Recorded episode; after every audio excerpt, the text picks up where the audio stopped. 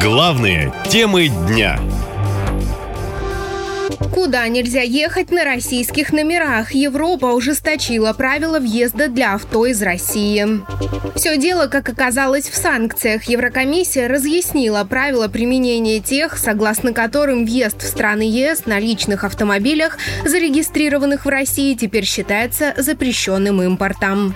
Любой, кто пересекает границу, будь то гражданин России или гражданин ЕС с номерами, зарегистрированными в России, если у него нет документов, подтверждающих, что он следует транзитом в Калининград, должен знать, его автомобиль будет конфискован. Сейчас россияне могут пересекать границу только при наличии у них на это разрешение, либо на автобусе, либо пешком. Каждая страна ЕС будет сама решать, как именно выполнять санкции. В результате Эстония запретила въезд в страну автомобилям с российскими номерами. На таможне Литвы заявили, что будут конфисковать авто, зарегистрированные в России, если водитель не предоставит доказательства, что ездит транзитом в Калининград. Латвия также запретила въезд на российских номерах, в том числе через белорусскую границу. О готовности следовать предписаниям Еврокомиссии сообщила и Германия. Товары, подлежащие эмбарго, могут быть задержаны или конфискованы для дальнейшей переработки. Проверки на таможенных пунктах, направленные на исполнение санкций, проводятся с риск-ориентированным подходом. Это касается и автомобилей. Также в категорию запрещенных к ввозу товаров попала косметика, товары для душа, зубные пасты, мыло, смартфоны, фотоаппараты и другие вещи. Всего более 160 позиций,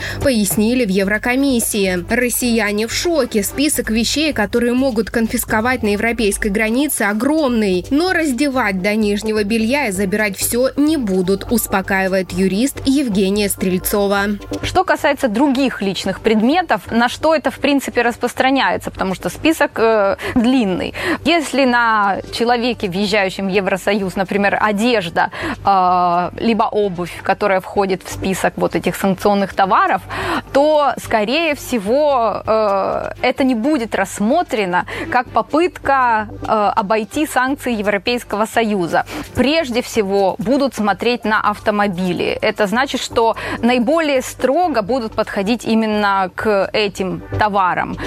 Напомню, в апреле прошлого года Евросоюз также перестал пускать зарегистрированные в России грузовики. Перевозчики долго возмущались, говорили о незаконности таких действий, но в итоге смирились. Похоже, такая же судьба ждет российские легковые автомобили, считают эксперты.